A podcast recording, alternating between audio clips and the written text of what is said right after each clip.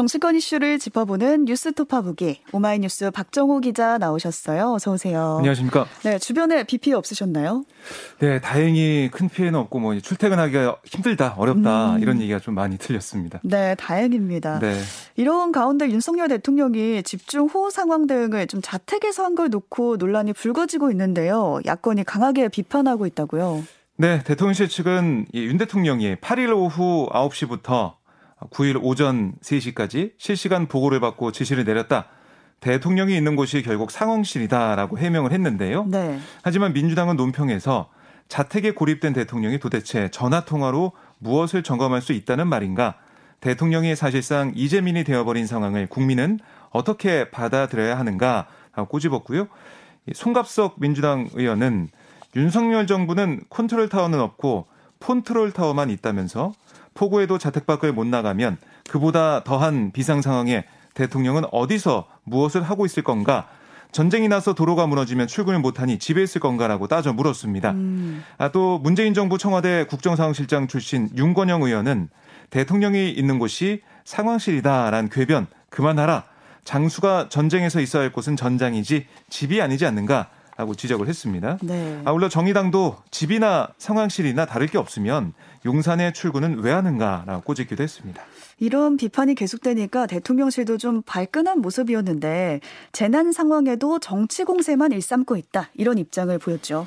네, 이 대통령실 고위 관계자는 재난 발생 때 대통령실이 초기부터 직접 지휘에 나설 경우에는 현장에서 상당히 혼선이 발생하기에 초기엔 총력 대응하라 이런 신속 지시를 내리는 게 가장 중요하다. 음. 예, 대통령의 현장 방문은 어느 정도 상황이 마무리되거나 진전된 다음에 가는 게 맞다. 이렇게 원칙을 정해놓은 바 있다라고 설명을 했습니다. 하지만 윤 대통령의 이 직접 지시 상황이 처음 전해진 게 이제 그저께 밤 11시 54분쯤이었거든요. 네. 그러니까 시기적으로 보면 이게 너무 늦었다라는 비판도 나왔고 음. 내용적인 면에서 봐도 어, 위기에 대처해야 할 행정기관과 공공기관은 상황에 맞춰 출근 시간 조정을 적극 시행하라. 이렇게 한 점, 이런 것도 제대로 대응이 안 됐다라는 지적이 나오고 있습니다. 네, 비가 많이 오니까 출근을 좀 늦게 하라고 한 부분이었죠. 그렇습니다. 이가 대중교통 상황을 감안해서 음. 서울과 수도권 공무원들 출근 시간 이 11시 이후로 조정한다라는 그런 지침까지 이제 행안부에서 나오게 됐죠. 네. 근데 이게 도마에 오른 상황이었고 일부 지역에서는 좀 앞장서서 수해 복구 조치를 해야 할 공무원들이 늦게 나오는 것은 문제 아니냐 음. 좀 원망 섞인 목소리도 터져 나왔습니다. 아, 또한 이 국민의힘 소속 이 박강수 마포구청장이 이 호우가 이어지던 지난 8일 오후 자신의 페이스북에 비가 내리는 월요일 저녁 배가 고파서 직원들과 함께 전집에서 식사하고 있다. 맛있는 찌개 전까지 꿀맛이라는 글과 음식을 먹고 있는 사진을 올렸어요. 그러니까 이에 대해 누리꾼들은 어제 꿀맛을 보셨군요. 구민들은 밤잠을 설쳤답니다. 음. 뭐 이런 비판을 쏟아냈고요. 결국 박 부총장은 이 게시물을 내렸습니다. 네, 저녁을 먹은 걸 누가 뭐라 그러겠어요. 그 네. 시간에 이제 시민들은 비 때문에 힘들어하고 있었으니까 그렇습니다. 거기에 앞장서야 될 구청장이 제 역할을 하지 못했다라는 부분에 대해서 비판이 높은 것 같고요. 네. 여기에 더해 논란이 됐던 게 호우 피해 현장을 찾은 윤 대통령의 발언이었는데 어떤 발언이었길래 논란이 된 건지 상황 설명을 좀 해주시죠. 네, 윤 대통령이 어제 이제 오전에 광화문 정부 서울청사에서 집중호우 대처 관계기관 긴급 점검 회의 그리고 국무회의 이걸 주재한 다음에 곧바로 서울 관악구 신림동 주택가의 한 다세대 주택을 찾았는데요. 이 빌라 반자에 거주하던 이 40대 자매와 10대 여자아이 한 명이 폭우로 고립돼 안타깝게 목숨을 잃었습니다. 네. 아, 자매 중 언니는 발달 장애가 있었는데요. 이 현장에서 윤 대통령은 어떤 얘기를 했냐면 아, 지하라도 이 고지대는 괜찮은데 저지대이다 보니 도림천 범람하면 수위가 올라가 직격탄을 맞는구나라고 하면서 제가 사는 서초동 아파트는 언덕에 있는데도 1층이 침수될 정도였다.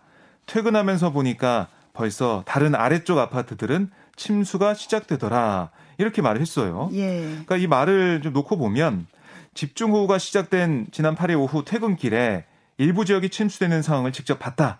뭐 이렇게 볼 수가 있는 겁니다. 네. 아, 그래서 온라인에서는 퇴근할 때 침수될 정도로 심각한 상황이었다면 차를 돌려서 집무실로 돌아왔어야 하는 거 아니냐. 아, 국민이 현장을 강조한 건 참사로 안타깝게 숨진 분들이 사망한 곳을 뒤늦게 찾아가라는 뜻이 아니라 그런 일을 최대한 막을 수 있도록 컨트롤 타워 역할 수행에 차질 없는 그런 현장에 있으란 거다. 이런 비판도 나왔습니다.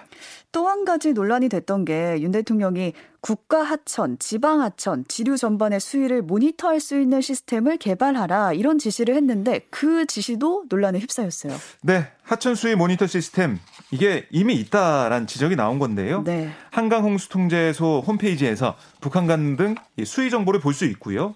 관측소가 송신한 수위 자료도 공개하고 있다는 겁니다. 아, 이게 좀 논란이 되자 대통령실이 추가 자료를 냈습니다. 뭐라고 했냐면 지류 지천에는 수위 예측 시스템이 없다.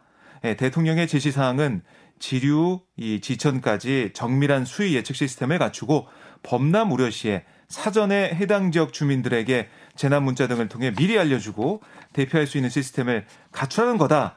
라고 해명을 했는데요. 네. 이게 뭐 나중에 뭐 해명과 설명이 자세하게 나왔지만 하지만 이게 다른 사안과 또 이제 맞물려 가지고 음. 어, 지적을 받고 있는데 윤 대통령이 지난해 12월 대선 과정에서 전북대 학생들과 만나서 어떤 얘기를 했었냐면 조금 더 발전하면 학생들 휴대폰으로 앱을 깔면 어느 기업이 지금 어떤 종류의 사람을 필요로 한다는 것을 실시간 정보를 얻을 수 있을 때가 아마 여기 1, 2학년 학생이 있다면 졸업하기 전에 생길 것 같다. 이렇게 말한 바 있거든요. 이미 있는 서비스죠. 그렇습니다. 네. 때문에 구직자 구인 기업을 이어주는 취업, 취업 포털 서비스가 상용되는 상황에서 모바일 앱을 통한 구인구직 시스템 구축 이걸 뭐 새로운 대안인 것처럼 제시해서 논란이 됐었는데 이번 하천 수위 모니터 시스템 개발 지시도 상황을 잘 모르고 지시를 내린 거 아니냐 이런 비판이 나오고 있습니다. 네, 재난 상황에 대처하는 모습에서 여러 지적이 나온 것 같고요. 네. 어제 국회에서 교육위원회 전체 회의가 열렸는데요. 쪽지가 논란이 됐어요.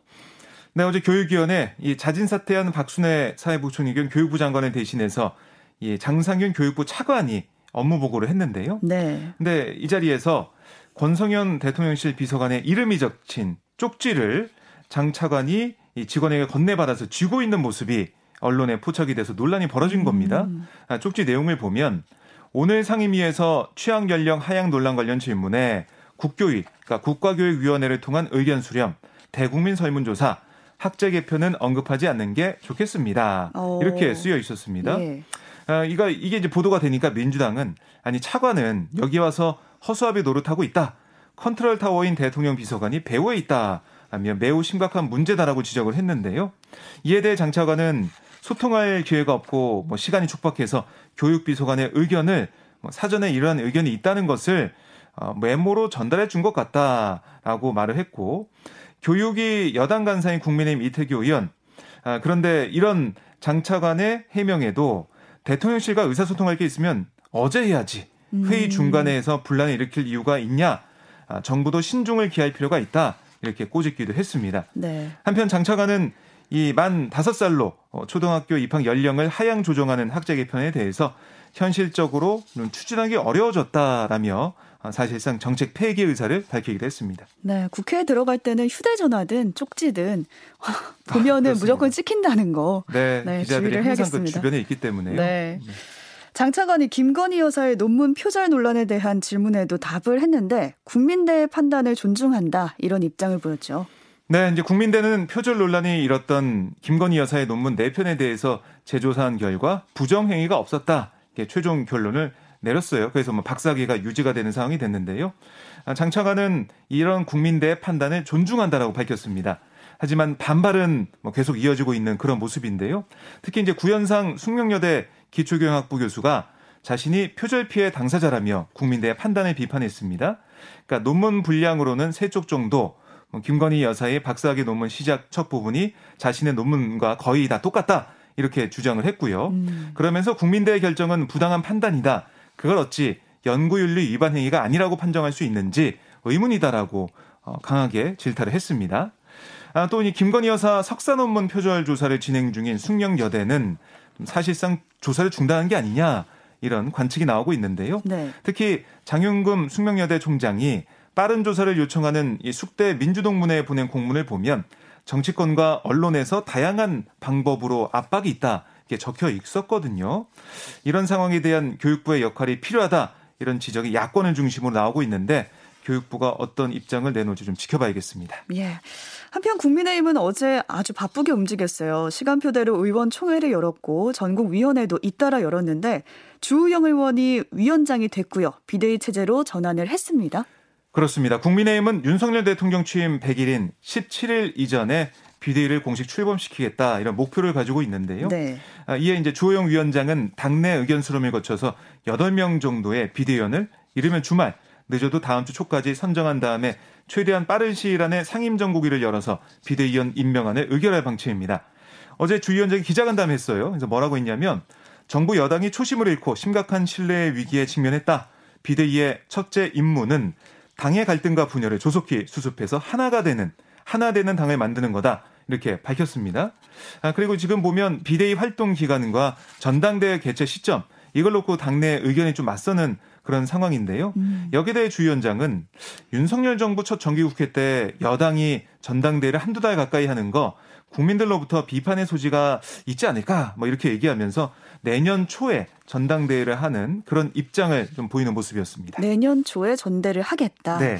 주호영 비대위 체제가 이제 결정이 나니까 이준석 대표가 가처분을 신청하겠다라고 밝혔어요. 네, 이 대표가 자신의 페이스북에 글을 올렸습니다. 네. 뭐라고 썼냐면 가처분 신청합니다. 음. 신당 창당 안 합니다. 이렇게 딱 두 문장만 썼습니다. 신당 창당 할 거다 이런 예측도 있었는데 안 한다는 네, 거죠. 네, 안 한다고 못을 박았습니다. 그러니까 당의 비대위 체제 전환에 따른 자신의 자동 해임을 저지하기 위한 법적 대응은 나서겠다, 하겠다 이런 입장을 공식화한 거예요. 또 오는 13일, 그러니까 주말에 기자회견을 이 대표가 열기로 했는데요. 그러니까 이 기자회견, 뭐 이 법적인 조치, 그다음에 여러 가지 페이스북을 통한 활동, 당원들의 만남 이런 장외 여론전에도 본격적으로 나설 어, 그런 상황으로 풀이가 됩니다. 네. 이 대표가 사실상 해임이 되고 이렇게 주호영 비대위 체제로 전환이 됐지만 국민의힘은 여전히 좀 어수선한 모습을 보이고 있습니다. 예. 더불어민주당으로 좀 가보겠습니다. 더불어민주당 당권 주자들이 어제 예고를 해드렸듯이 뉴스쇼에서 토론회를 벌였는데 네. 좀 나를 세우고 충돌하는 모습이었어요. 쟁점이 된 부분이 어떤 게 있을까요? 네, 아무래도 이 기소 시에 당직 정지를 규정한 당원 개정 문제 이걸 둘러싸고 충돌하는 모습이었는데요. 네. 박용진 후보는 이걸 사당화라고 규정하면서 이재명 후보를 몰아세웠고요. 그러자 이 후보는 아, 나 때문에 당원 개정이 진행되는 게 아니다라고 선을 그으면서도 그래도 이 개정은 필요하다라고 맞섰습니다. 네. 그리고 강훈식 후보 같은 경우는 시기적으로 부적절하다라면서 원론적 입장을 예, 밝혔어요. 반대 입장을 밝히면서도 수사권을 앞세운 정부 여당의 압박이 가시하는 만큼 아, 또이 당원 개정을 고려해야 된다. 음. 이렇게 좀 유연한 입장을 내놨습니다. 네. 아울러 후보들은 윤석열 정부가 실정을 거듭하고 있다는데 의견을 같이 하면서도 세부적인 대여 투쟁 전략을 두고는 엇갈린 견해를 보였는데요. 이재명 후보는 여야 영수회담 이걸 좀 강조하는 모습이었고 박용준 후보는 여야정 협의체 구성 합의 이 얘기를 했습니다. 그리고 강훈식 후보는 우리가 협력하고 도울 것을 하기 위해서라도 이 총사퇴를 통한 국민 사과를 만들어내야 된다. 음. 이렇게 좀 강한 아, 여권 투쟁 이걸 좀 강조했습니다. 네, 어제 더불어민주당의 당권 주자들 토론회까지 열렸고요. 법무부 사면심사위원회가 이명박 전 대통령과 김경수 전 경남지사를 특별 사면 명단에서 제외하기로 가닥이 잡혔다고요? 네, 그러니까 이번에 이 특별 사면은 정치인들은 다 제외하고 음. 경제인과 민생 사범 위주로 하겠다 뭐 이런 거예요. 네. 그러니까 심사위원들은 일부 정치인이 형 집행정지나 가석방으로 풀려나 있는 점. 또 잘못을 뉘우치지 않고 있는 점, 사면에 대한 일반 여론이 부정적인 점, 이걸 종합적으로 고려한 것으로 전해지고 있습니다. 하지만 이 사면권이라는 게 헌법상 대통령의 고유 권한이거든요. 그런 만큼 윤 대통령이 막판에 심사의 결과와 다른 결정할 가능성도 완전히 배제하기는 어렵습니다. 음. 이 특사 대상자 최종 명단 오는 12일 임시 국면을 거쳐서 발표될 전망입니다. 네, 이명박 전 대통령과 김경수 전 경남지사가 이제 패키지로 같이 사면될 네. 거다 이런 얘기도 있었는데 그런 얘기도 있었는데 네. 지금 어쨌든 여론이 음. 계속 보면 반대 여론이 크기 때문에요. 특히 이명박 전 대통령에 대해서 이걸 좀 윤 대통령이 이번에 사면하기는 어렵지 않느냐. 왜냐 윤 대통령의 지지율도 좀 안 좋기 때문에 음. 그런 관측이 나오고 있습니다. 네, 오늘 여기까지 듣겠습니다. 지금까지 오마이뉴스 박정호 기자였습니다. 고맙습니다. 고맙습니다.